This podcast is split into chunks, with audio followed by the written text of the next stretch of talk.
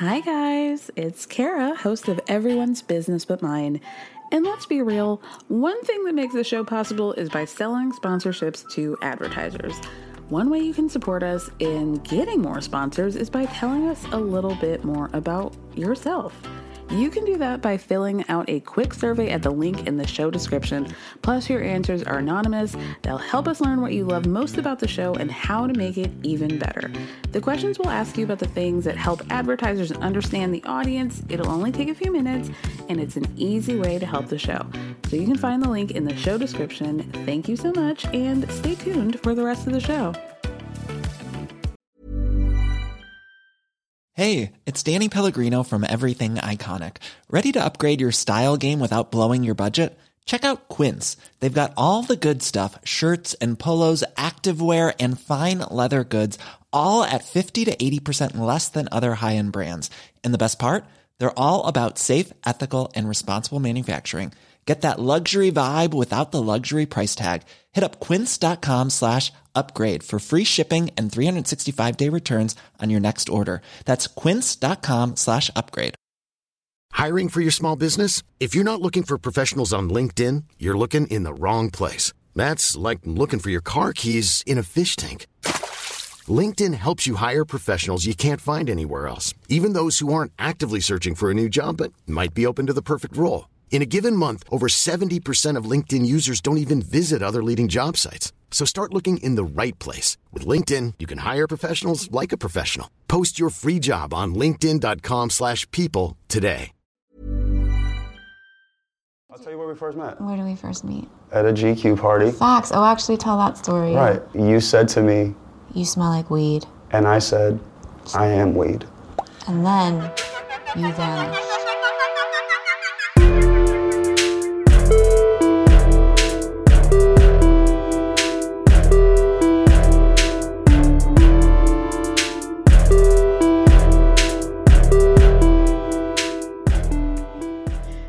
Everyone. Welcome to another episode of Everyone's Business But Mine with me, Kara Berry.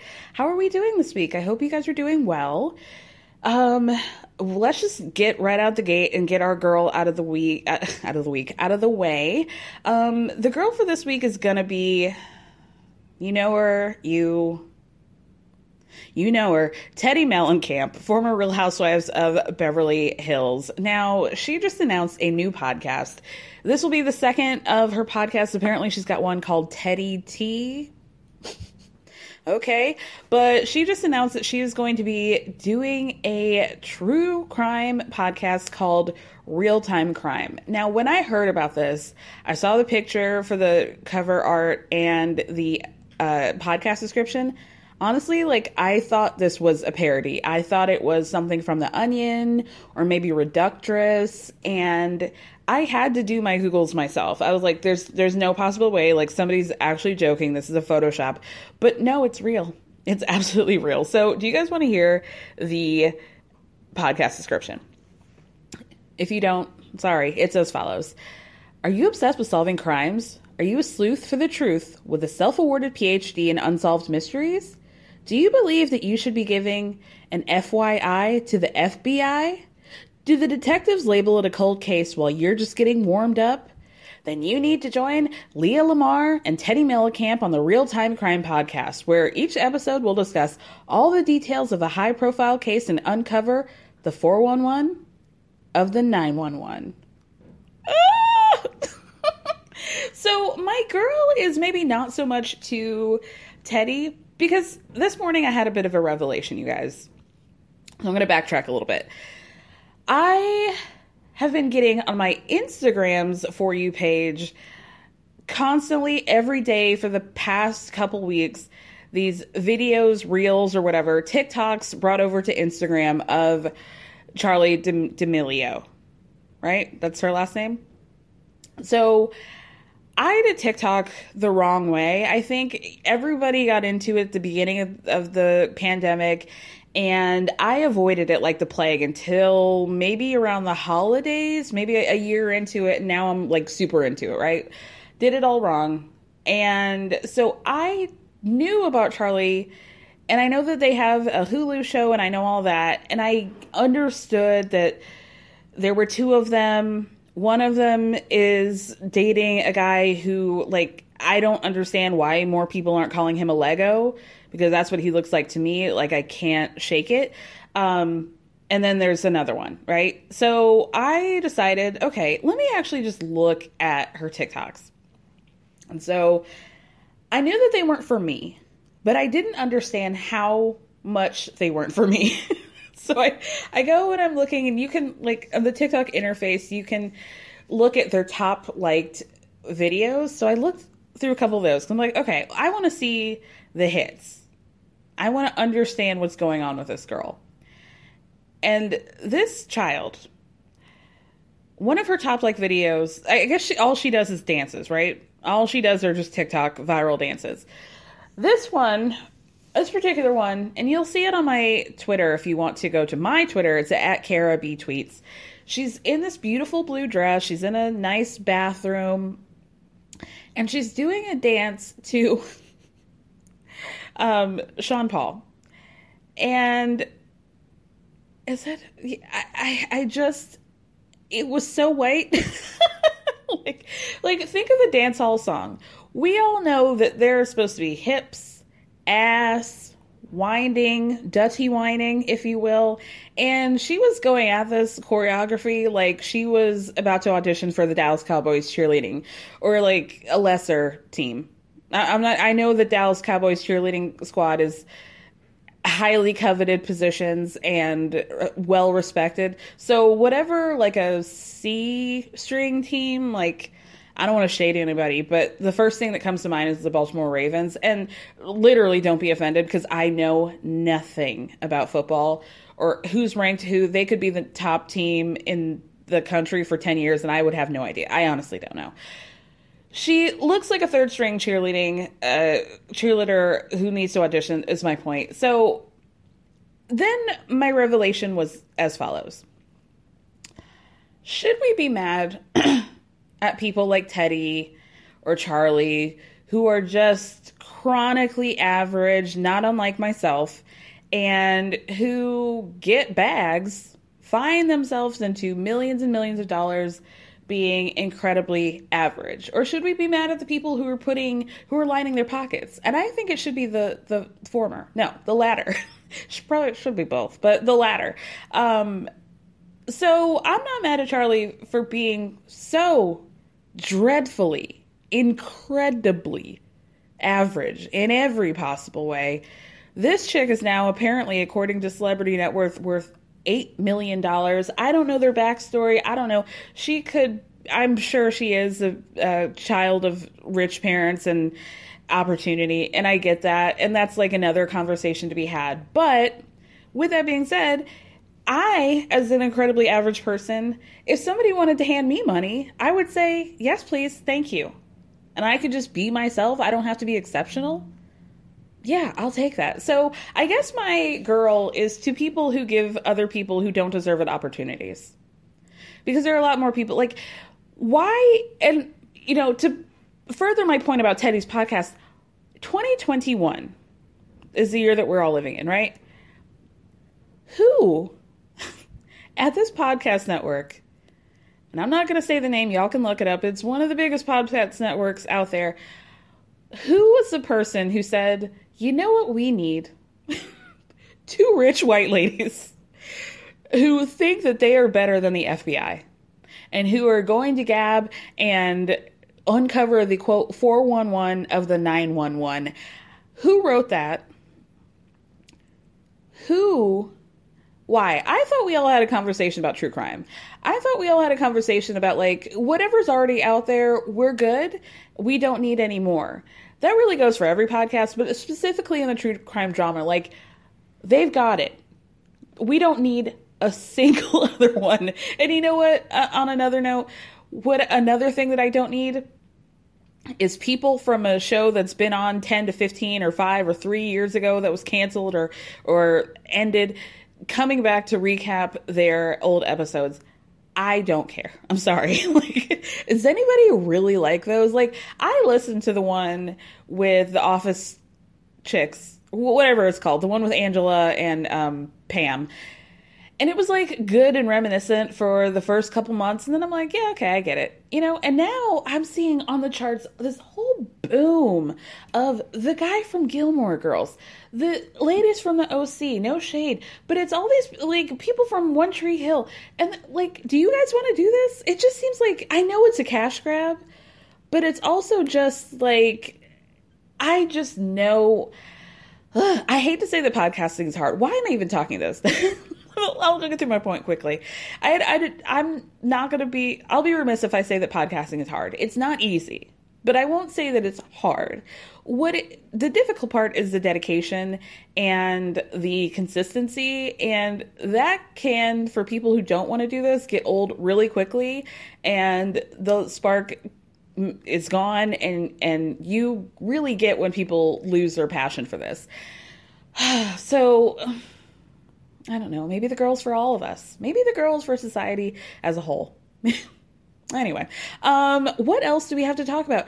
Oh, you guys, big things.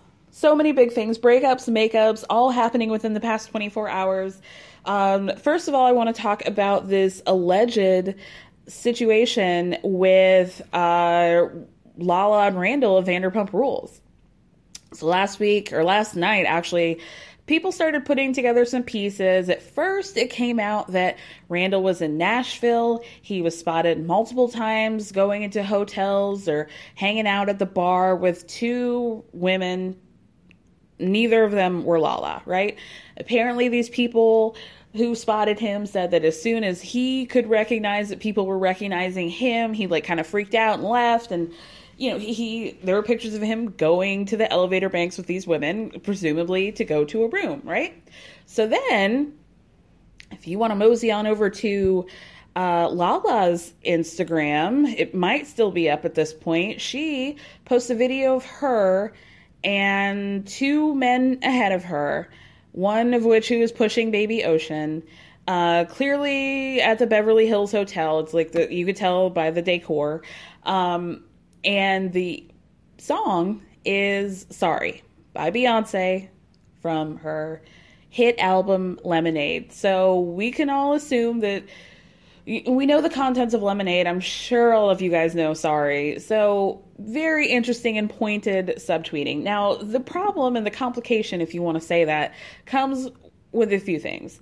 She deleted all her pictures of, of Rand but she has done that multiple times. They don't follow each other, but they haven't in for most of their relationship, from what I'm, uh, from what I understand. So, you know, and also I guess somebody said that sh- uh, Randall had posted at around the same time Lala was posting from the Beverly Hills Hotel, making it seem like she had moved out of the house.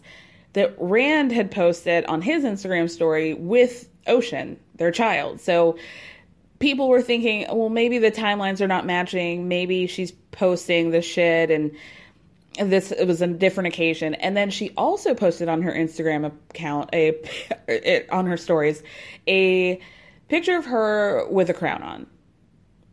So the presumption being that um that uh sorry guys. the presumption being that I totally lost it. I just got a message and it just like totally threw me off track. I knew I shouldn't have looked at it while I was talking. Sorry, y'all. so anyway, I can't possibly devote more time to talking about this unless we get a definitive answer. But it sounds like there might be trouble in paradise between Lala and Randall. Um, you know, I feel bad for Ocean. Uh, with that being said, you know, there's a famous quote is uh, how you get them and is how you lose them. So something to think about. That's that's all I'm going to say about that. Let's move on to a happier note.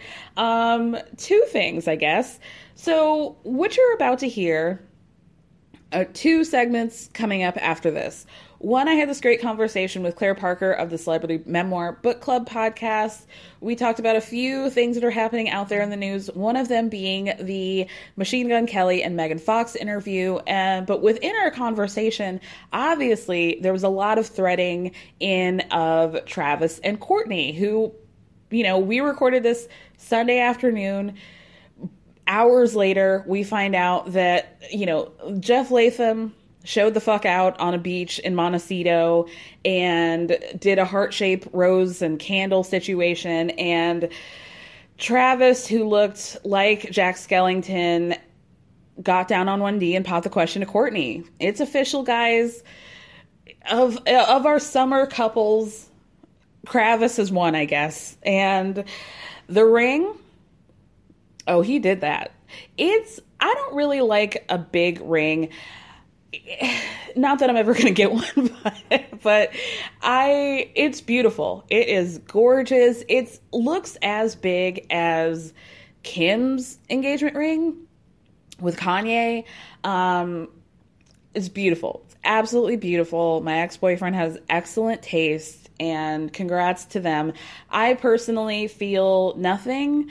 I there's a video I have posted on Instagram uh, at everyone's business but mine. The video of uh, of uh, Travis dropping down to one knee, and then a video that Kim posted on her Instagram stories that I posted on my page, which is of Courtney and Travis making out. But shout out to you, Kim. You knew exactly what I needed personally, which is show us the ring, girl. So she made sure to do a zoom up on that ring, a slow down so we could see it, and yeah, that shit is banging. I love seeing what these sort of like quote unquote alt couples pick when it comes to their wedding stuff because that ring is so traditional.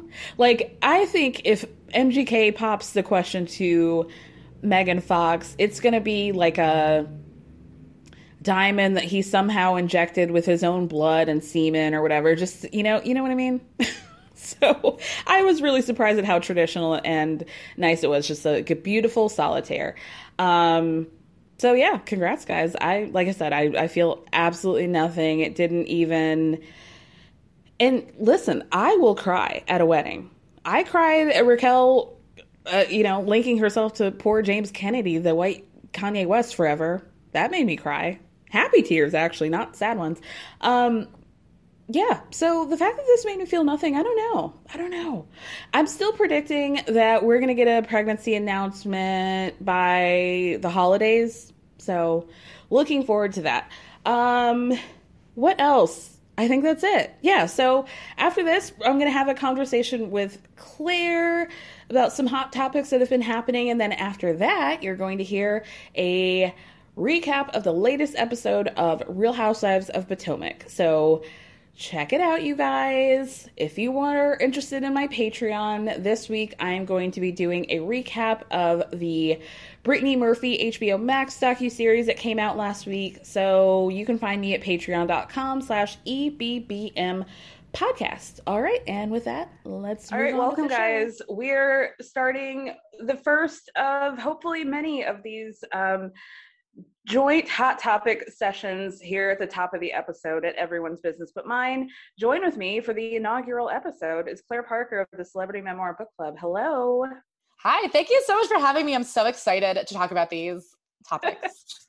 I I love I usually like do these by myself um and I was like gosh I really want something someone to talk about these things with so I'm really excited as well. Um how my first question for you is you you do a podcast of course about celebrity memoirs what for you makes like a good or bad memoir and also are you discriminating or do you have you like made the choice to open up your mind to people who you may not regularly be interested in so okay so we started doing celebrity memoirs specifically because we were doing the Britney Spears podcast. And then when the Free Britney movement stopped, we were like, okay, we don't want to be part of like putting somebody in a prison of media. So we were like, if sure. we're doing memoirs, it's like ethical consumption of pop culture. That's our feeling on it. So for us, a good memoir has like the celebrity gossip. We want first and last names. We want the true story.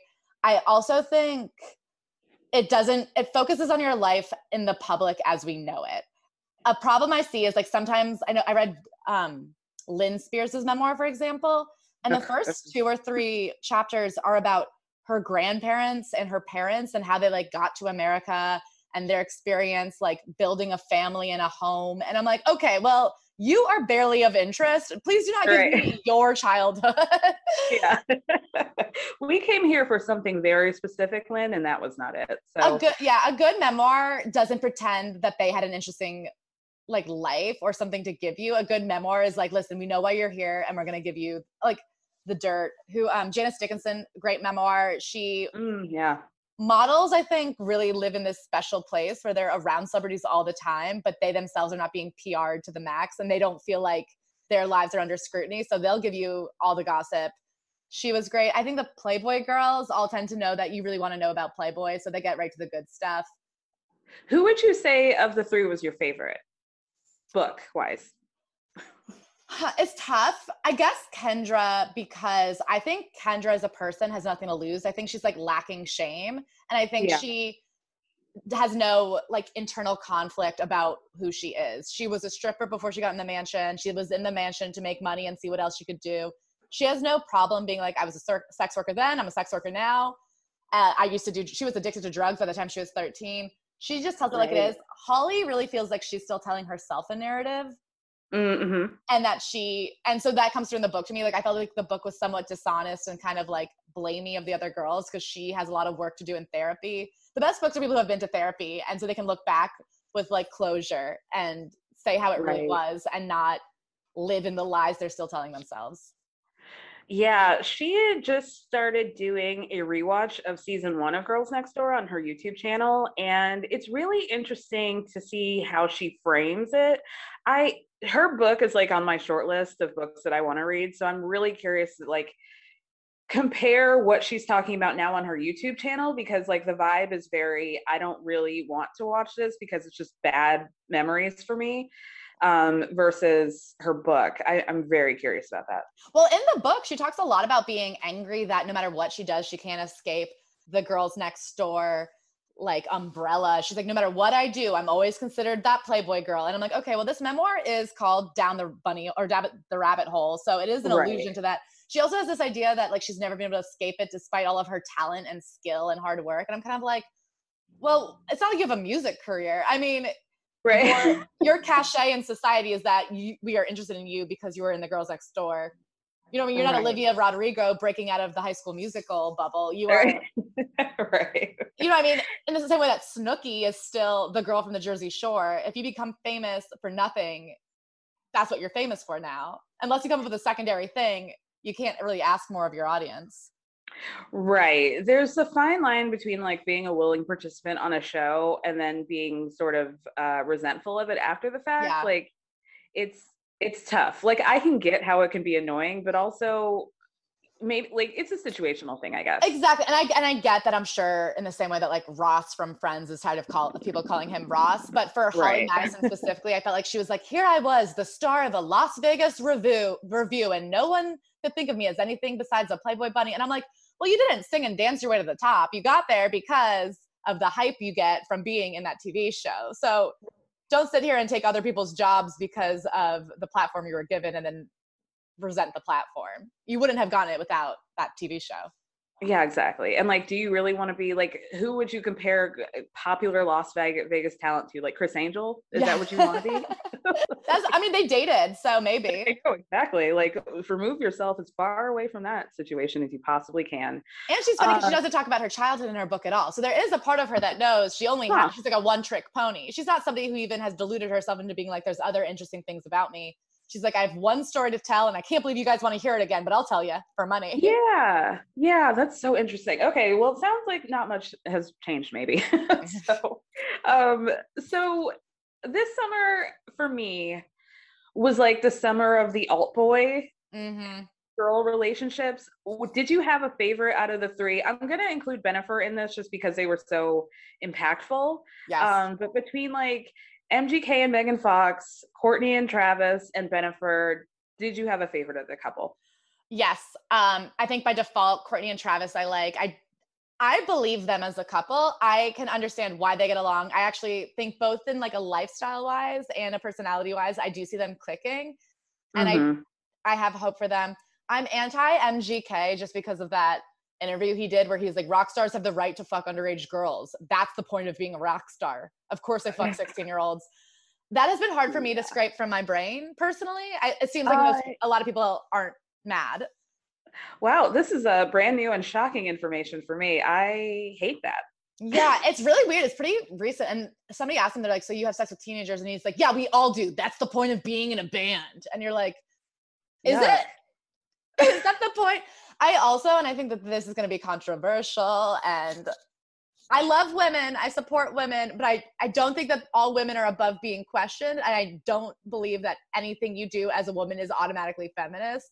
So, from Sure. that stance, it has been sad to me, I think, to watch Megan Fox kind of return and get sort of that uh, that arc where we all look back and apologize for how we treated her. The Britney Spears, the Monica Lewinsky, like realization that as the public we fucked her over. And I think she kind of came forth and was like, it wasn't fair. Nobody took me serious as an as an actress. I was just reduced to a sex object by the public. And we were all like, fair enough. Try it. like go ahead, be a, an actress, be smart. And then what she did with that platform was come back and like turn herself into an sex object in regards to her boyfriend. That has been sad for me to watch. Um, that little VMA interview she did where she's like, Daddy told me to get naked, so I did it. And then also to be like, he's so talented and I'm his girlfriend. She came back like she used to be a, a sexy actress and now she's a sexy plus one. I'm sad that she used this like new spotlight to come back as a groupie. And that like maybe that's wrong, but it makes me sad. No, that's a really interesting thought and angle. Um, because one of my notes that I wrote down, so we're talking about the MGK and Megan Fox interview that they did for British GQ. Um, and the one thing that I was first off interested in was the fact that we don't often get these. This is like very kind of 90s where these couples will do like a full on photo shoot, an interview about their love. Like it's kind of a Yeah. throwback. It's very Um, bizarre. It's like, what are you like the pro? And it's very like the project we're promoting is the project of us as a couple. Yeah, because they do mention their like actual projects, like his album, and uh, you know she's got stuff coming out, but it's very like like blink and you miss it. It was Yeah, it was it was added as context in the same way that they would name the restaurant they're eating at. It's, exactly. It's hardly exactly. the focus of the piece. Yes. So the other thing that I always like keep a close eye out on in these couple interviews is the photo shoot because regardless of who these couples are, 9 times out of 10, it's always leaning into these like stereotypical tropes where the guy is like this alpha male and you know like they're in the kitchen and for some reason she's in a full ball gown or whatever like this Yeah. didn't happen but you know what i mean but this the first picture we see is him he's standing she's sitting he's wearing this like oversized like talking head suit and she's kind of dressed like Bettie Page like very pinup like and it's a black and white photo and then she's got a gun to his dick And she's And- naked. yeah I mean, she's not dressed like anybody. She has bangs, but she's, for all intents and purposes, naked. it's it's just so interesting. Yeah, she really has sort of reinvented herself as his lover and I was trying to think because like I refuse to listen to MGK. Mhm. He's just like a demon to me, but and this was before you even told me that shocking information. Um who do you think is the bigger star? Because I still think it's Megan. Oh, okay, so that's the that's what's been so upsetting to me. Is to me, not only is she a bigger star, even in her like downtime when she went dormant and became like a wife and mother or whatever, she was Mhm. still more of a household name than he was. She has been more famous for longer. He, I think, has become a household name in ties to her. He's only on the cover because of her. Yeah. And I really hate that he's come out as the talent of the two. I don't understand it. I don't like it. I'm sad that that's that's getting pushed, but I have to imagine she's this is an incredibly PR'd relationship. Like this is not an accident. We didn't start following them around because we randomly caught them by the paparazzi. Like that it's very contrived. The Instagram captions, all of it, they're pushing forth the narrative. This is the narrative they want us to be consuming. And I just don't know why he's not her little boy. Like they should have been like, she's the star and he's just running around writing music about her. Like, I don't understand. Exactly. Yeah, they they treat him like he's this tortured artist when he makes pop punk. Like, what are we doing here? Like, It's that's what kills me is it's so teenage to me. Like the ups and the downs, the it's not particularly lyrically strong. I mean, they should get Taylor Swift to come in here and kind of punch up some of their their descriptions themselves for their tattoo to be like, what is it? The dark fa- fairy tale. Uh, I, I this is I wanted to talk about this first little blurb because it really made me want to jump out of a window. Um, so the intro is in the back room of a studio, Machine Gun Kelly and Megan Fox are giving each other tattoos while I watch. The Loverbirds matching tattoos will read the darkest fairy tale, a phrase Fox quote she says alludes to one of their first text messages we ever sent each other. Fox wants to get inked first because MGK has tattooed before and she'd rather not delay the pain. MGK clarifies that he's done some drunk scrawling with his tattoo gun before, but this is serious. He dips the needle in ink, presses down on the traced phrase, and looks at Fox to make sure she's okay. Fox puffs on a CBD joint to relax, and they both decide they might as well just jump into it. He starts going over stencil with the needle, pausing sometimes to take stock of his work and wipe the pen ink. God, that's sick, he says as she looks at his handiwork. He smiles at Fox. It's going very well, but they could use more direct light. And I know that they didn't write that, but it seems like if they could, they would have. And it just made me want to puke. I'm so okay. From all of my celebrity memoir readings, I have a, a, larger theory about life and relationships and romance, and that is that in your lifetime, you will have a high school style, passionate, obsessed, highs, lows, mm-hmm. crying, screaming in the rain, crying in each other's arms at 3 a.m. relationship. And I call it like the high school relationship. And totally. if you don't get it out of the way in high school, it will find you later. Yeah. And it's like is, the chicken pox. Like exactly. you gotta get it. yes, and the earlier you get it, the less deadly it is. yes. because then you look, and a good example of this is like Mariah Carey. I think her Nick Cannon relationship was her high school romance because mm-hmm, mm-hmm. she came, she went straight from basically a high school virgin to being married to um is it not Ivan? I have that whatever, whoever she married that was the head of that record label. If you don't have that, yeah. we're 16, we're dumb in love, we're laughing at nothing, we're sending each other songs that we remind of each other. You it will find you when you're 30. And mm-hmm. when you're mm-hmm. 30, it is bad. This shit is so contrived. It's so wannabe emo. I am humiliated at the idea that they are sitting there running Instagram captions by each other. That's what's like so funny about it is you cannot sit there and act like you're a true anarchist when you're like using emojis and sending it out to a hundred million people. Like right. this isn't actually like dark cute love. It is like they have agents and managers who are like, "Oh, let me run that. let me look over that." right. There have been several meetings, like sit down meetings about their social media presence. I know that to be true. If a um, dry erase board is involved in how you're describing fucking your girlfriend, then you are not punk. you are not radical. It's you wild. are not the devil. so, you know, MGK and, and Megan and Courtney and Travis kind of like run in tandem. It's kind of like the chicken or the egg who came first, especially because like Travis and Machine Gun Kelly tend to work with each other a lot. Yeah. Um, do you think that Megan and Courtney like each other, or do you think this is a situation like when Jay Z and Kanye did that Watch the Throne album and Beyonce was forced to have to pretend like she liked Kim? So I do don't you- think it's that bad because I actually do think it was like disrespectful of Jay Z to ask Beyonce to do that. And I do think Beyonce was like, I do think she takes being a wife and being in that partnership very seriously. So she's like, I understand this is what I have to do for my husband, but it is a yeah. like a I am conceding something. I think unfortunately that Megan and Courtney are so like dickmatized and like dumb dicked down that they are like happily watching their boyfriends like laugh and smoke weed and record and just sitting there. It's so high school to yep. me. Do you know what I mean? I don't even think I don't even think it's occurred to one of them to ask themselves, "Do I like this woman I'm spending all my time with?" yeah, you're, you're right. They don't pass You're the right. Bechdel test. I don't know that they've ever had yeah. a conversation about anything other than, wow, isn't this music so good? Right. Like, are you going to be wearing leather pants tonight? Because I'm going to be wearing leather pants tonight. Like, exactly. It, right. it is like very high school, a double pronged way of, yeah, they just seem like they're friends because of their boyfriends. And listen, um, I've been there. I don't mean to knock it because I think we've all, all we've all had things we've been embarrassed about. I mean, I I have a lot of humiliating stories in my back pocket about things I've done as a quote unquote girlfriend.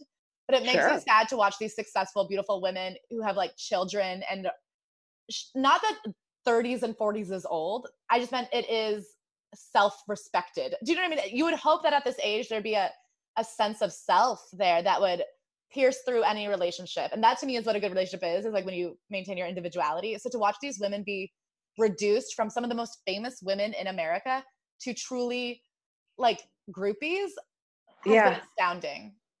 Yeah, no, you're you're totally right. Like all of these people have children. You know, it's like grow up. like, And Megan had that cool thing where she was like, you know, she was like the non-binary parent. She was down to let their children, her Yeah. children find their own gender identities and explore themselves. And she was, I bet she's like a really cool, good mom. And the fact that now she is just like the naked chick at the VMAs. I don't know. being and not even the only one. for a man. The fact that No, she's a no. part of a pair of groupies is even more reductive to Yeah. me. yeah, exactly. Um, so there was another passage that I wanted to talk about where they mention how they met. Now they said they met twice, but they don't remember the first time. And Megan goes into this long rambling thing about how they don't remember what the other person looked like. Like they don't remember Yes. seeing each other's faces. like, okay. Um, so she says, I don't remember your face. And I definitely would have remembered his face. I just remember this tall, blonde, ghostly creature. And I looked up and I was like, You smell like weed. And he looked down at me and said, I am weed. And then I swear to God, he disappeared like a ninja in a smoke bomb. I mean, kill me. Here's what I want to say about MGK. I'm looking at his face as we speak, and I cannot remember his face. No, exactly. I felt that way about Jack Harlow. Oh my god! If Jack Harlow was in my bedroom right now watching me record this, I would not know it. um, yeah, it's it's like if there is a gay agenda, it's Lil Nas X making me, forcing me into recognizing who Jack Harlow is. Um, Jack But Harlow yeah, is less a person; he's just the idea of any teenage boy hanging out at a 7-Eleven. right. he like kind of has bars, but not really. And you're like, Oh, we can let him rap for a little because you know, like one time, and then you know he always uses the same bars over and over because he's Yeah. like, oh, that was fire. Um, yeah, he's he's wild to me, but uh, there, he, yeah, he is not attractive to me at all. I don't get it, but the MGK is not really my type. That like, first of all, I'm not really into blonde guys. Oh, what about this? I saw this Insta uh, TikTok that was like, "This was him in June. This is him in August. The man is wearing extensions." He has to be okay. The the hair looks so wild in these photo shoots. And it's one thing for a photo shoot, but he's like, hold on, next week I'm feeling chin length and getting extension. Imagine this man who's acting like he in this thing, he's like, I'm so tortured every day. I don't know if I'll live to the next day. Like, I'm all I care about is music, blah, blah, blah. I don't care about anything. I'm so badass. You don't even know about trauma, like what I've lived through. Anyway, tomorrow I Right. have tomorrow I'm getting my weave done.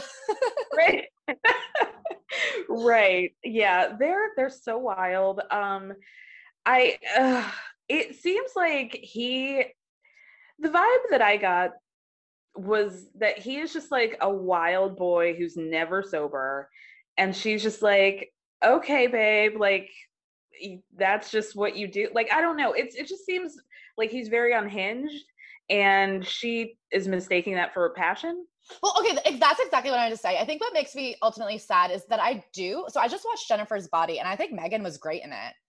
mm-hmm. And I like would have loved for her to get this like second chance at being not necessarily a serious actress, but an actress that's respected as more than just hot. And like I would love to her for her to have come through as an adult woman. I'm I don't know the details of her relationship with Brian Austin Green, but I do think when there's an age difference that large, it couldn't have been good. They were always on and off. I would have loved for her to come through and like mm-hmm. had this adult second chance. And it Yeah. kind of breaks my heart that when they're talking about how there's highs, but there's also low lows. I do think Mhm. she should be at an age and a maturity level where she recognizes that this is not like a good relationship. This is a passionate relationship and it's like a sexy relationship. But I, I would love for her to have a good relationship. And I don't know that she can have that with him because I think he's too addicted to the to the drama. Yeah, they seem to both be mistaking intensity for like true romance. And I wish they weren't selling it to the public so hard. I wish they could have just had this like little burnout relationship alone for a year. Right. She could have come out. She was like, all right, got that out of my system. And now on to find myself and a true partner. But I, I totally agree. Like and I did like how they kept making it seem like MGK was an actor. I mean, I know that he's been in things, but like, is he good? I, okay, when he said that he's not good with words, so he had to write music that expresses his love, I was like, well, how bad Right. are you at words? Because I, I mean, listen, is his music? His music is what I call bodega music, which is Yeah. like like Hailee Steinfeld is very much in that section. It's Uh-huh. like always a top 40, but never really a top five. Do you know what I mean? You're always like, oh, I know all the words, but I couldn't tell you who sang it.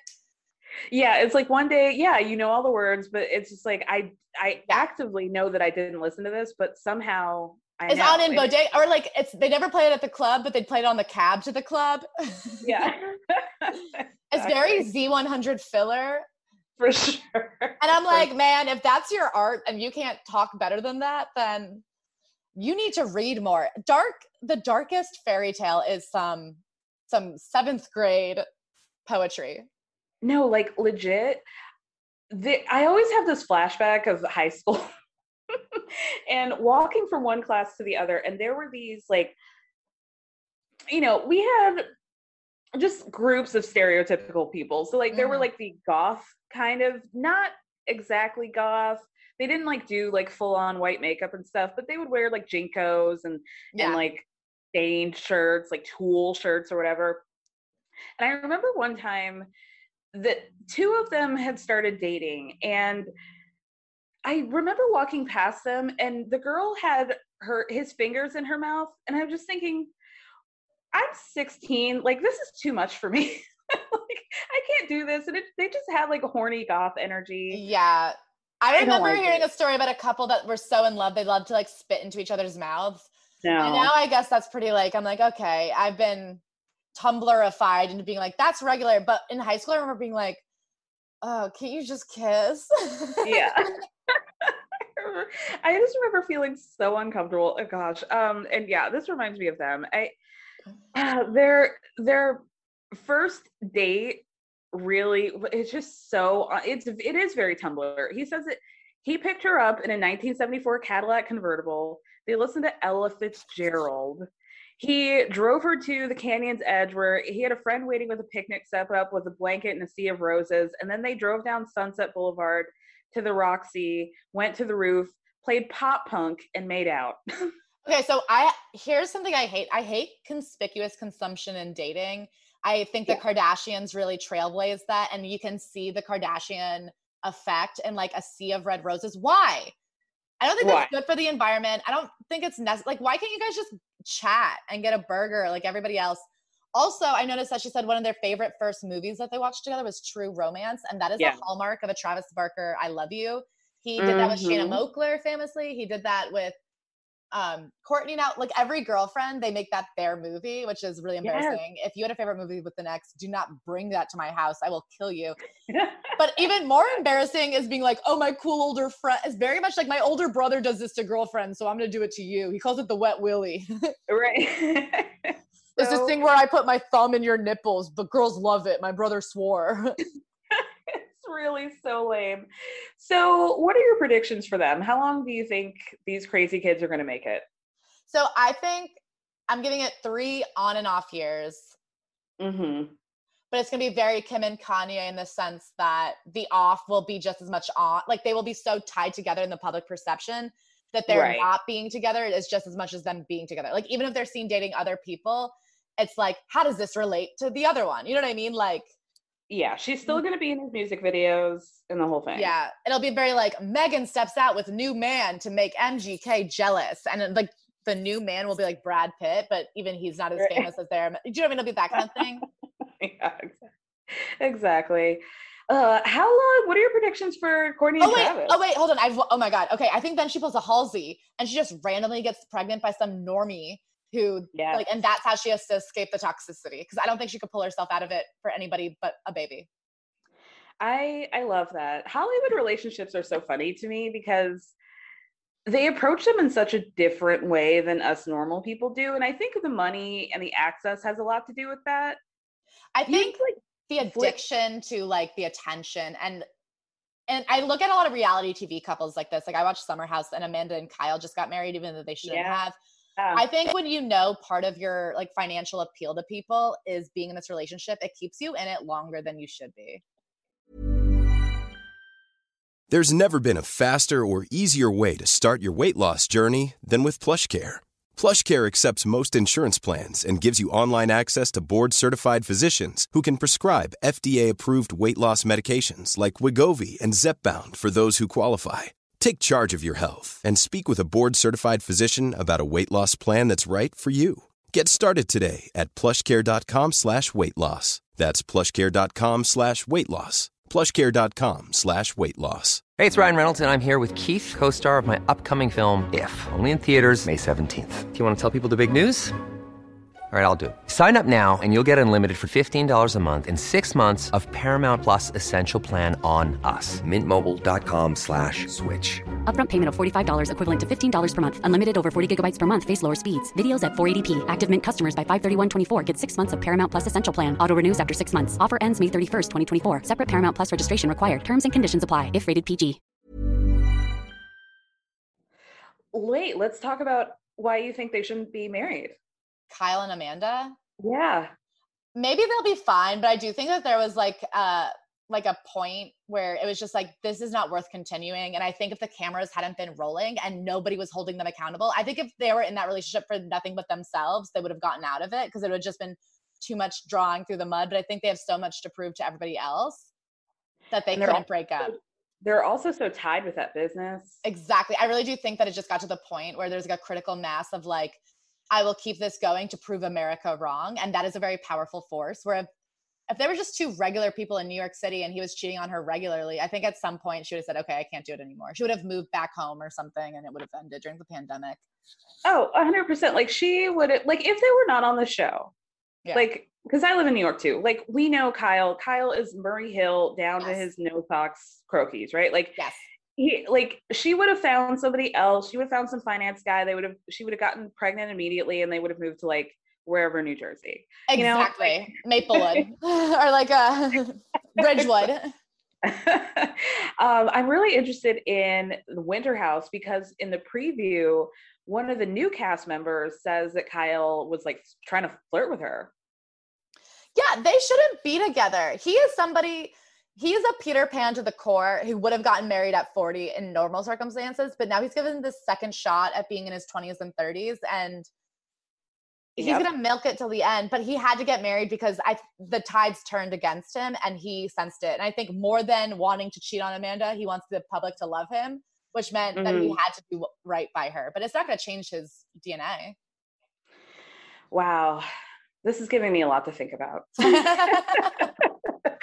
um, okay, so let's move on to our next topic, which is Adele. It's Adele season, everybody. Are you excited about that? I am in a good place in my life romantically.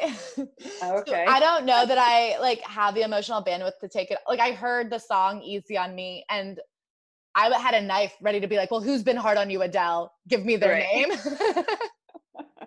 like I'm riled up on her behalf. But Yeah. I don't I don't know that like I'm like it's touching my soul right now. Okay, fair enough. Fair enough. Um, and I hope it doesn't, you know? Yeah. I yeah, hope- I guess hope if it does. I don't think Adele needs me as a listener bad enough for me to like tank what I'm doing, but Yeah. um, so she, yeah, her album's about to come out. She did an interview and she revealed that the, the radio host asked her, you know, which famous people did you show your album, your records to before the release? And she revealed that it was Drake. She he was the only famous person that she showed the music to. He told her it was like great. You're gonna you're doing amazing, sweetie. What do we hmm. think about this friendship? It, to me, it's like much like Drake to me, which is not surprising. yeah. Corn on the nose, but I'm kind of into it. Yeah. So my theory here, because I was thinking about it, and I feel like I don't could Drake be respected as a musician by other musicians?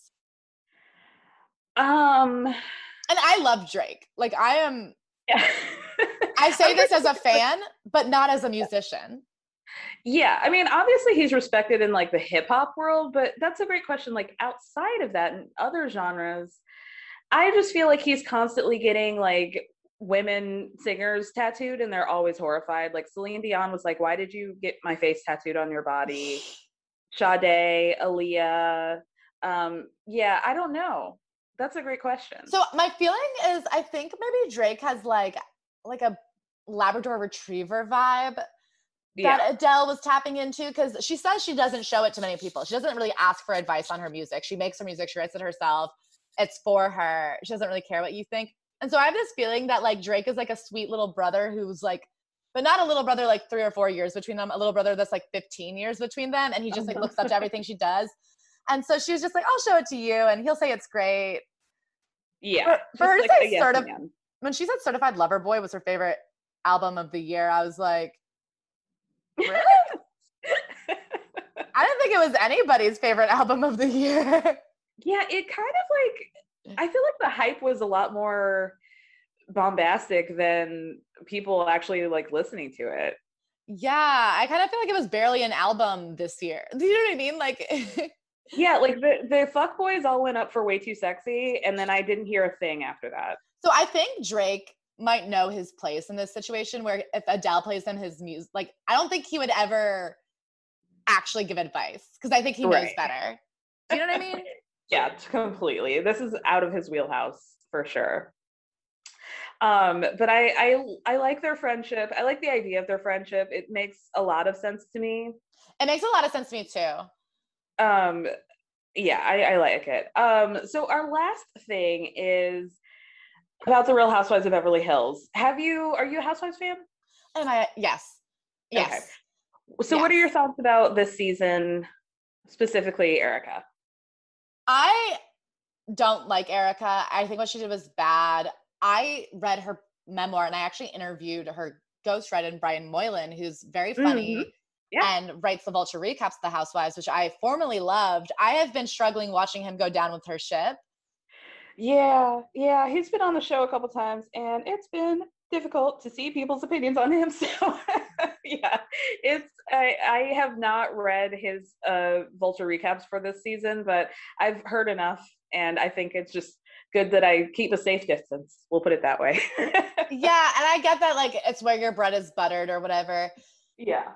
But and I read the, her book and her book gives nothing. And so my thing about Erica is don't sit around and open up now that you've been like I don't believe her. I think she's full of shit. Does did she know that her plane was being paid for by victims? Maybe not explicitly, but I also do think there was something post pandemic where this like over the top like capitalist we get everything why because we do. I don't it was disgusting to begin with and now it's horrific and the way Mhm. she's playing it like wow, don't ever go broke, your friends will leave you. There's never seems to be any acknowledgement from her that it's it's not that you're poor, it's that you're evil.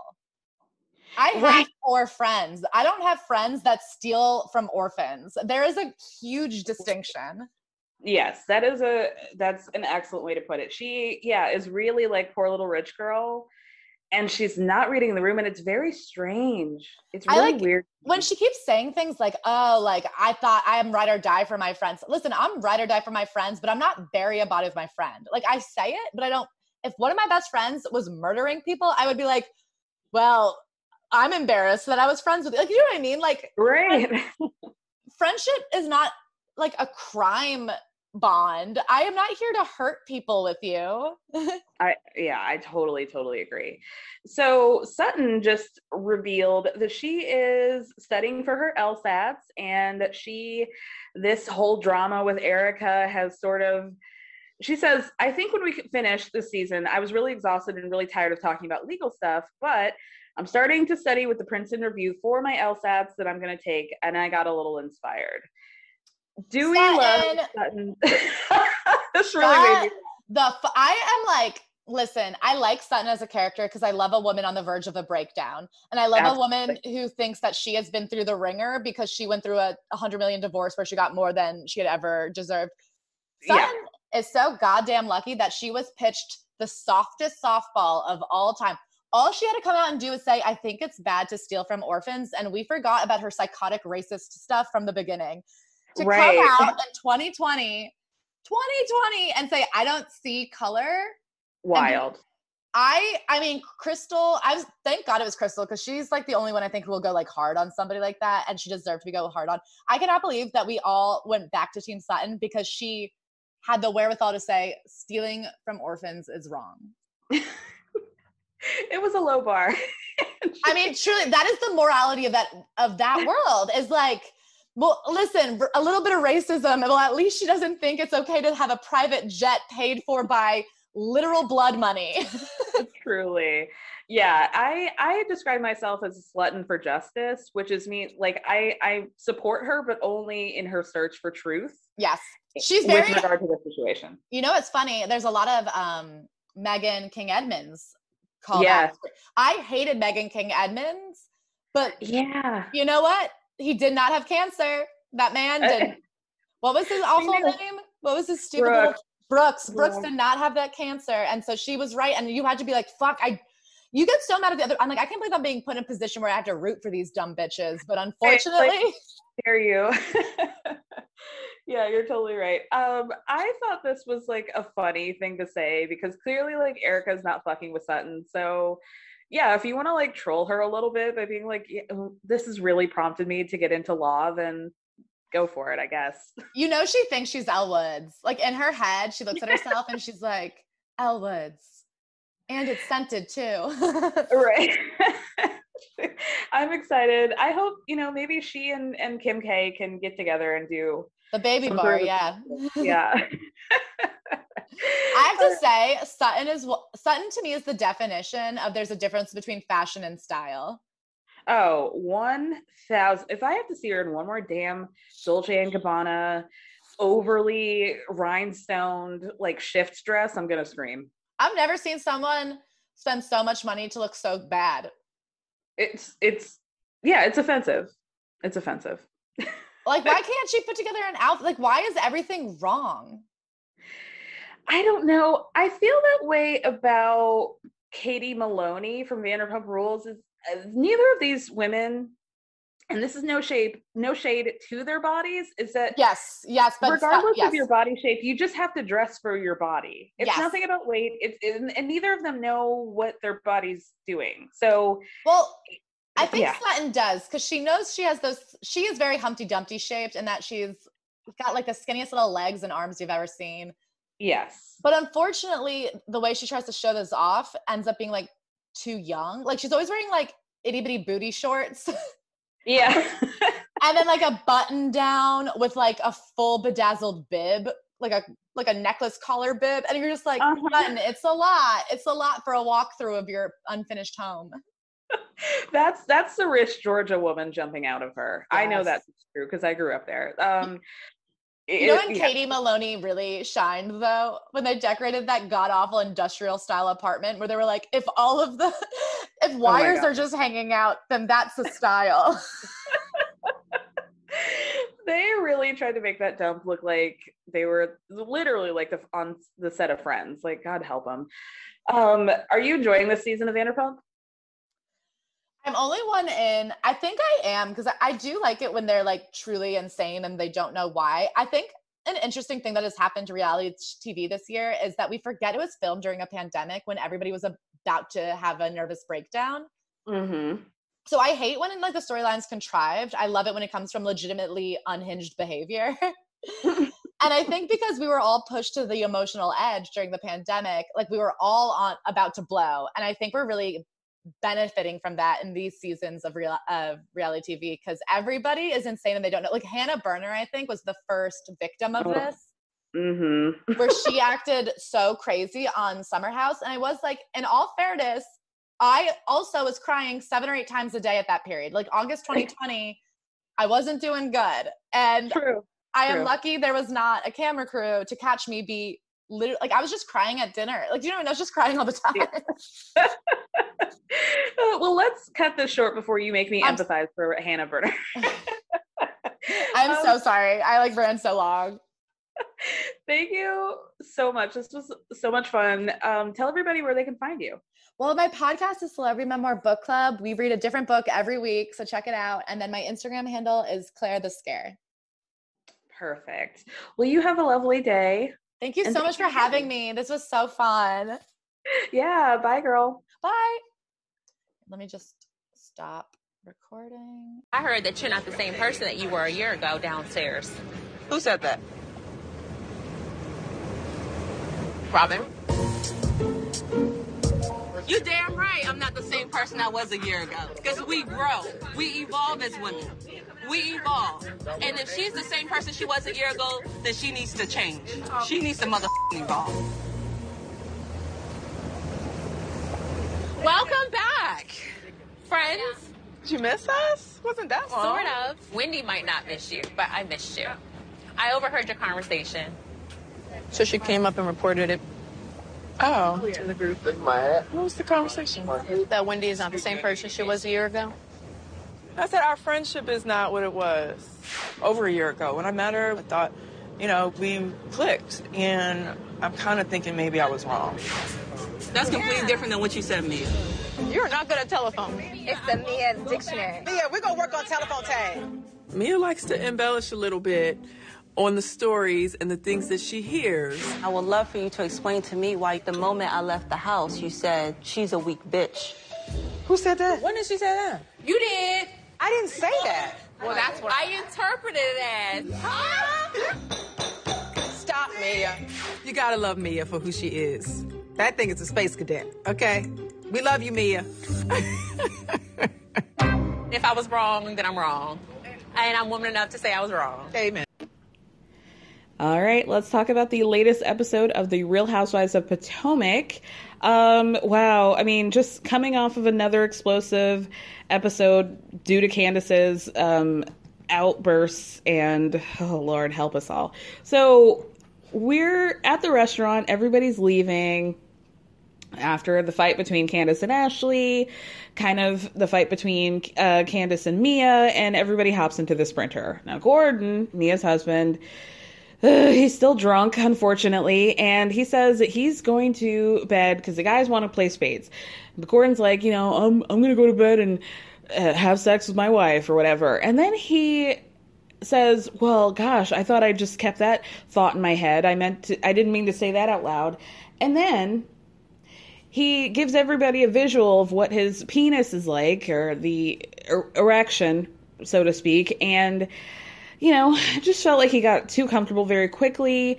Um, this turned into a conversation about Chris and his dick and the state of his penis and the color and the shade of his penis and the warm winter tones, I guess, that are emanating from from it and oh god god help us. So chris then gets up and like pretends like he's about to take off his pants to show everybody that his penis is in fact brown.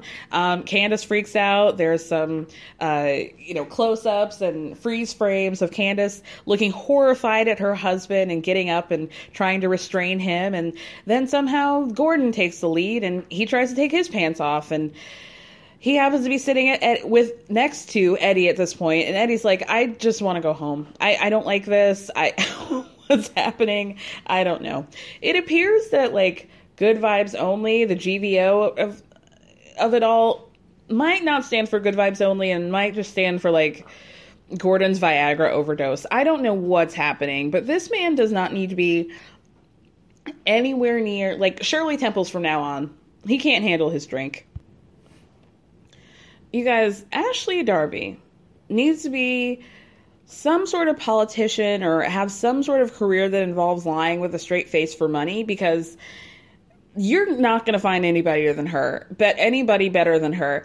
She says in a confessional, you guys can say what you want about Michael, but at least he knows how to conduct himself around people that he just met.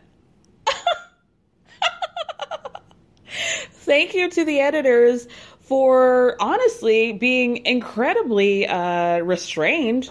I think in the showing of the footage by showing a clip of Michael in season one on a boat with his pants off, about as much as Gordon's and Chris Chris's were.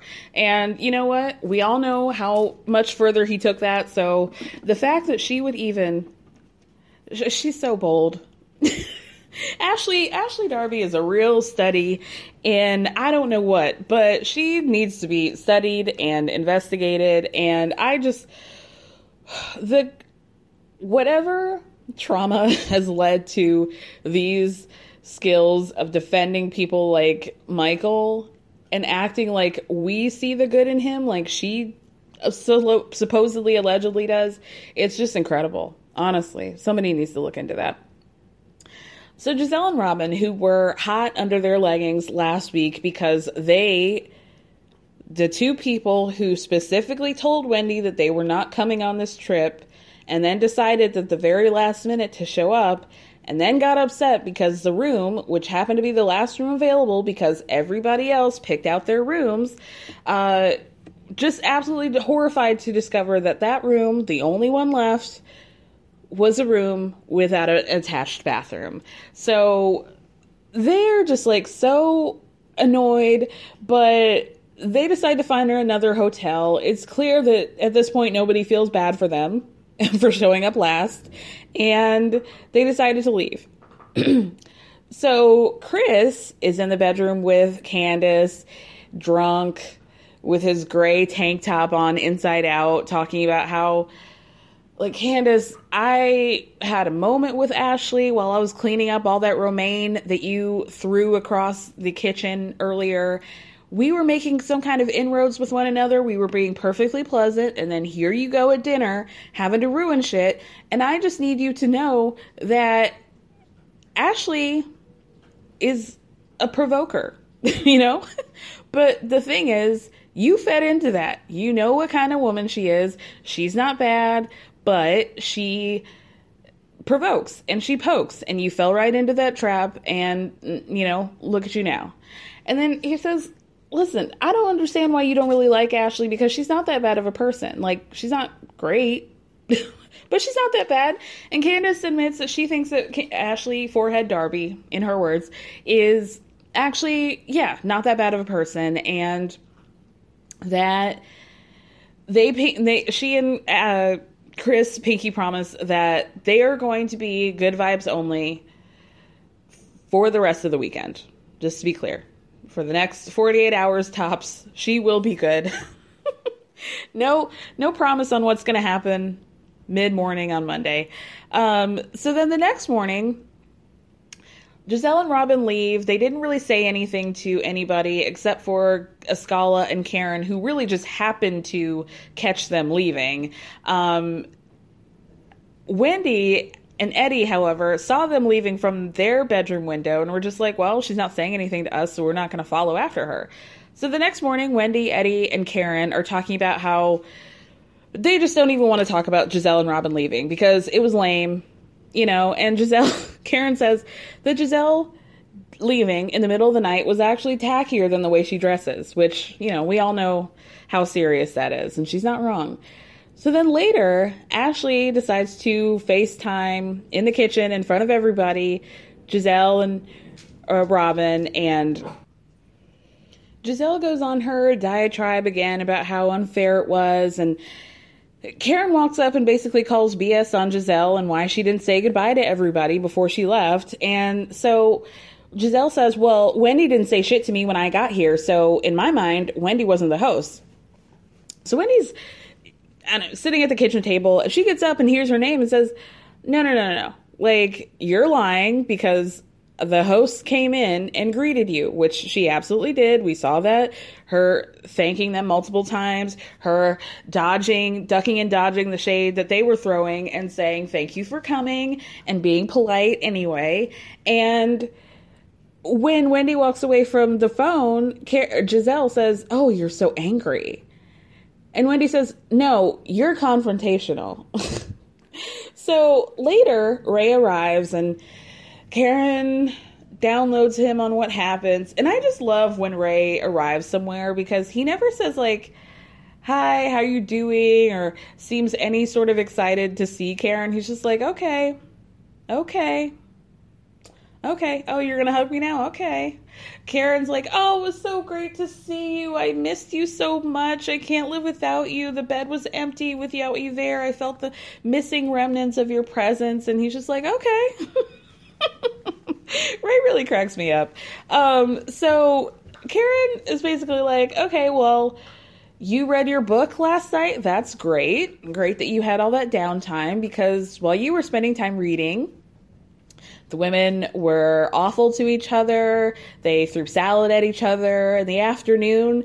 They got into it at dinner at night, and it was just a hot mess, and everybody's fighting. And Gizelle's not here. Um, you know, so she's not out here being a tacky bitch as usual. So, you know, how was your ride? so Ray's horrified. He's like, I, I can't believe I missed this. What was going on? He he can't believe it. And later everybody gathers up because they're about to go on a boat trip. So they're all meeting up to wait for the bus and Ray says gets to say hi to everybody because everybody, you know, Gizelle and Robyn get back from the hotel and they're all kicking it. Ray says hi. He greets everybody. He goes to greet Gizelle and he's like, Oh, you have a boot on. And she's like, Yeah, I broke my toe. Your wife did it to me. Ray had a good night's sleep that night because he cracking jokes. He turns to Karen and says, Gizelle just told me that you broke her toe. How did you miss her neck? and you have to laugh at that because that was a good that was a good one. In a confessional, Gizelle says, I like Ray. He's enjoyable. So I want Ray to live so that I can laugh at him. Planning for your next trip? Elevate your travel style with Quince. Quince has all the jet setting essentials you'll want for your next getaway, like European linen, premium luggage options, buttery soft Italian leather bags, and so much more. And is all priced at 50 to 80% less than similar brands. Plus, Quince only works with factories that use safe and ethical manufacturing practices. Pack your bags with high-quality essentials you'll be wearing for vacations to come with Quince. Go to quince.com/pack for free shipping and 365-day returns. Hey folks, I'm Marc Maron from the WTF podcast and this episode is brought to you by Kleenex Ultra Soft Tissues, your ally to help tackle your allergy symptoms this season. I love the change of seasons, but nobody loves pollen and all those other things floating in the air that make you sneeze during this nice weather. Kleenex Ultra Soft Tissues are hypoallergenic and allergist approved. So fight back against watery eyes and runny noses without worrying about irritating your skin. For this allergy season, grab Kleenex and face allergies head on. So everybody gets on the boat. Most of them are upstairs, and Askale and Robyn are downstairs talking about Robyn's situation, her relationship dynamic with Wendy, and how she feels like they got along really well in the beginning, like a year ago, but now she's wondering if maybe she regrets liking her so quickly. So there are little nibbles, little food like charcuterie, cheeses, and fruits. So Mia goes down to where Robyn and Askale are and happens to hear while she's, you know, getting her little cubed brie or whatever, uh, Robyn say the part about how Wendy was different or what she interprets it as Robyn saying that Wendy was a different person last year. That's not what she said. What she said was their relationship, their friendship dynamic was different. So Mia and her size 11 feet. Let me not get into that. I don't here's the thing is that Candiace brings these things out, and then I'm focused. Every picture I see of of Mia now, I'm looking at her feet, and they are big. I mean, listen, I'm like a size seven, but I'm only five feet tall. Mia looks quite tall, so a size eleven foot is like big, but it's not that big, right? I don't think it's like so wild. Anyway, but now I'm like, I feel bad because I'm looking at her feet. I'm focused on it like uh fucking Austin Powers when he sees that guy with the mole and keeps calling him moly moly moly like feet. So when those pictures came out, oh, should we time out and talk about the reunion pictures? The theme was all pink. Everybody looked beautiful. Um, and Gizelle did good for Gizelle.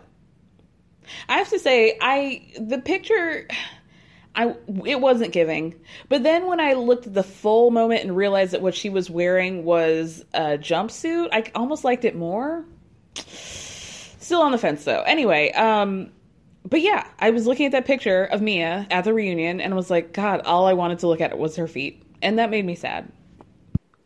Anyway, Robyn goes on to tell Askale that she really wasn't feeling like angry about the um the bedroom. She doesn't really think it was a malicious choice on Wendy's part, but she still feels like Wendy wasn't being a good host by not thinking about everybody's accommodations, meaning when you rented the house, like you should have made sure that every bedroom had a bathroom. Okay. Okay, sure. so, like I said, Mia overheard Robyn talking to Askale. When she gets upstairs, she turns to Wendy and says, So I hear that you're not the same person that you were a year ago. And Wendy says, she goes on this whole speech about how, yeah, I'm not the same person a year I was a year ago. Who told you that? Oh, Robyn just said that. Okay, well, if Robyn's the same person than she was a year ago, then she needs to change because yeah, I have changed and I'm proud of it. So we should all change over the years. Um, so Robyn and Askale finish their conversation and they're like, Wendy goes to Robyn and says, Well, I heard you said that I changed over the last year. And Robyn says, Who told you that? And they're like, Mia. She's like, Mia, that's not what I said. What I said was our friendship has changed over the past year. and now everybody's like, Mia, you've done it again. You're really, really bad at playing telephone. So Mia's like, Well, yeah, okay, shrug. Yeah, you're right. Y'all caught me. I, I got it. I, I did that. I did get that wrong. At least I can admit that I'm that I was wrong. So Wendy says, listen, some people you have in your life and you just have to place them in a certain place. So while you guys might have an issue with me, if there's a conversation, Robyn and Gizelle, that needs to be had between us, then I'm happy to have it. So then Wendy turns to Gizelle and basically says, The house was booked before you broke your toe. There was no malicious intent. Everybody else got to pick out their room. And then Gizelle tries to turn it around like, okay, everybody picked out the room. I can't complain about this anymore. So she changes the goalpost like she's wont to do and says, Well, nobody checked in on me in the group chat to see if I was okay, if we had gotten to the hotel safely, except for you, Askale. You did, but nobody else did. Uh, How many people y'all are in a group chat? Does everybody need to individually ask you if you got there okay? They can all see it. What do you mean? She's like Aviva Drescher telling calling Sonja and Ramona white trash because they didn't hang up a banner for her because she was afraid to fly. And it, the banner said, Rah rah Viva, you did it. Do you guys remember that? she actually wanted them to, to make a banner for her going on a lavish vacation because she didn't want to take a, a puddle jumper. Girl. So Karen jumps in and says, we all saw the message, girl. We didn't all feel the need to check in on you. And then Robyn starts talking about how she just didn't think it was appropriate because the other bathrooms available were bathrooms that were accessible by everybody, specifically the other husbands, and that she didn't want to have to use those bathrooms because she's a germaphobe and she didn't want those men peeing all over her floor. So then they do a flash uh, uh, close up on all the guys who were like, "What the hell is she talking about?"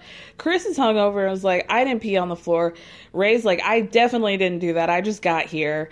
Gordon looked a little guilty. You know, Gordon does seem like a like a pee on the seat kind of guy, right? And then Robyn says that she's fine, and Gizelle makes some shady comment like, "Well, yeah, I'm good," and Wendy's like, "Yeah, well, we've been good." And so then Gizelle wants to play the victim and act dumb and act like Wendy's always combative with her. And she says, Wendy says, Well, you're always a mean girl and you're always a bully. so then Robyn starts getting annoyed about do we have to have this conversation in front of the husbands? Like, don't they think this is kind of bullshit? And all the guys were like, no, we're good, actually. like we know when to insert ourselves and when to not. And ray says most of the time it's a not. And no we're all fine. We're actually all good. But actually now we're gonna go downstairs and play spades. So again in a confessional ashley says oh i'm just so glad i didn't bring michael because he would have been so pissed about being on this boat and hearing these women have this conversation Nobody gives a fuck about Michael. Let's just be clear. We're all very grateful. The fact that we even had to see his gargoyle looking ass in a flashback with some hyper colored boxers and to see him looking like a creepo um, on FaceTime later was just like, yuck. You know, that was enough. No more Michael Darby 2022 speaking of, there was a conversation, and I didn't put this in my notes, but there. Speaking of that FaceTime that Ashley and Michael have, Michael starts to talk about how the boys slept well, or the the second one, Dylan, was that his name? Dylan, the baby, slept well, um, but that I was gonna call him Derek. Dean, the first one, was being naughty or something, so he called him bad. He's like, I told him he was a bad, bad boy. And Ashley says, We don't do good or bad in this house. Like, I don't want to use those terms. Please don't use those terms. And in a confessional, she says that these are kind of the moments where she realizes that they're different generations, that they have different ways of doing things. And that can be true to a certain extent, but to me, that was just a glaring example of how these two don't communicate. Like, I understand that a lot of times, especially when it comes to kids, you're on the fly, you're both figuring it out at the same time, and there need to, there are going to be moments where you're like, oh, I would do something this way, you would do something the other way. We need to talk about this and be on the same team, right? But the conversation about like good and bad seems like something that they should have had by now, right? And to me, it just points to the fact that Ashley is on this journey of raising the kids on her own. And like in a way I want to be sad about that and be empathetic to her, but in another way I don't because she made this choice. You know, she left Michael. She had her chance to leave and she made the choice to stay and to continue to have children with him. So, you know, it is what it is. So then the husbands, like I said, they go downstairs to play spades, and somebody asks if the situation between Wendy and Gizelle and Robyn is resolved, and then says like, Wendy says, "We were just talking." Oh, it was it was Candiace who asked. Um, so Wendy tells them like, hey, Mia, Candiace, if you guys want to talk about resolving things, then maybe you guys should resolve something between the two of you, right? And so they start to have their conversation. Mia says to Candiace, obviously, I said something that struck a nerve with you, but I never want to be responsible for putting negative energy on somebody. So I own that and I'm sorry. And I apologize for asking questions that were none of my business. So Candiace says, thank you but it really wasn't so much her about Mia having a conversation with uh, Dorothy about whether or not Chris gets paid or whatever, that it was really more about her calling her music video low budget. And then Candiace starts to get emotional and says that it's triggering for her because she works really hard to live out this dream and how important it is to her and how she also has the insecurities of not knowing if she's doing everything right and she's scared about how it's going to be received. And so Mia apologizes and says, you know, like, I'm going to be mind- mindful of your boundaries. I hear you and I get it. So then Candiace says, thank you. And to you, I just wanted to know, or I wanted to let you know that I wasn't aware that you had stuff going on with your mom. And honestly, when I said your mom is low budget, I didn't realize that it was pushing a button that was traumatic within you. So then Mia tells Candiace that she would just prefer, like, if you're going to attack me, then attack me. Keep it to me. Don't talk about my mom because, listen, she is a recovering addict. She did her time in jail. She's been sober for 10 years. She wakes up and she reads her Bible every day. And I just don't want her to be hurt by comments and to be involved in situations that don't have anything to do with her. So then Mia gives more insight into her mom's um, time in jail and says that during the eight years that she was locked up, both of her parents passed away. She was not able to attend their funerals. And Gizelle says, Oh, but I thought that inmates do get to go to the funerals, they get a pass or whatever. So Mia is like, Well, she did, but she was going to have to go to those funerals in shackles. They weren't going to let her not be in the shackles. And so she just didn't want to go to a funeral like that, which I think is totally fair. I mean, gosh, what a. That's heartbreaking. Like, it's heartbreaking enough that she was in jail.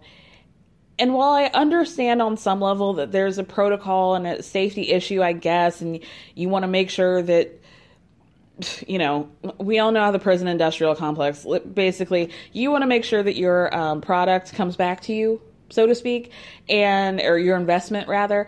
Um, so I understand the shackles thing, but gosh, to even have to use the word shackles is just so ugh. And the fact that she had to make that choice between being able to mourn her parents in a traditional way and then having to sit there in jail knowing that she doesn't want to be humiliated and doesn't want to cause more to the situation it's just sad that's just such a sad thing to have to make a choice on so candiace says listen i've had my own difficulties with my mom i can't imagine what you've had to go through um, and i'm grateful that you've given me this information about who you really are so Mia's obviously crying at this point, and Candiace says, Girl, don't worry about the tears. We all cry in this group. And a, a couple people at the same time are like, Some of us more than others. Candiace, triangle Candiace. And so then everybody gets off the vote, back onto the sprinter, and everything seems like it's okay uh, Ashley is in the back row and she's got the window seat. And so she's, you know, just propped her head up against the window and is closing her eye, resting her eyes, if you will. And her mouth was a little bit open. So Gordon, the 13 year old boy that he is, decides to tell everybody, Hey guys, look at Ashley. She's sleeping. Look at how funny she's looking. Oh my God, her mouth is open. Ha ha ha. LOL. Ashley, it turns out, was actually awake and she opens her eyes and is like, why, you know, why are you doing this? And she tells Gordon to like mind his business and stay on your side of the bus. And so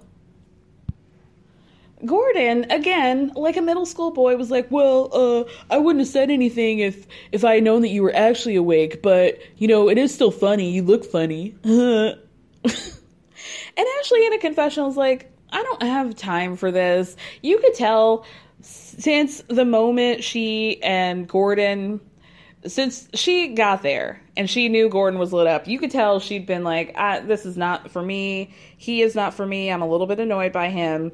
But she ate that, and, but you could see it on her face. And now she's just like, "Okay, now that you're actually directing this like weirdo, immature behavior on me, like leave me alone."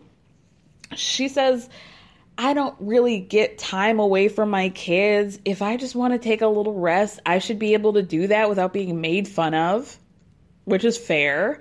And frankly, Gordon irks. you know, and I just want him to leave me alone.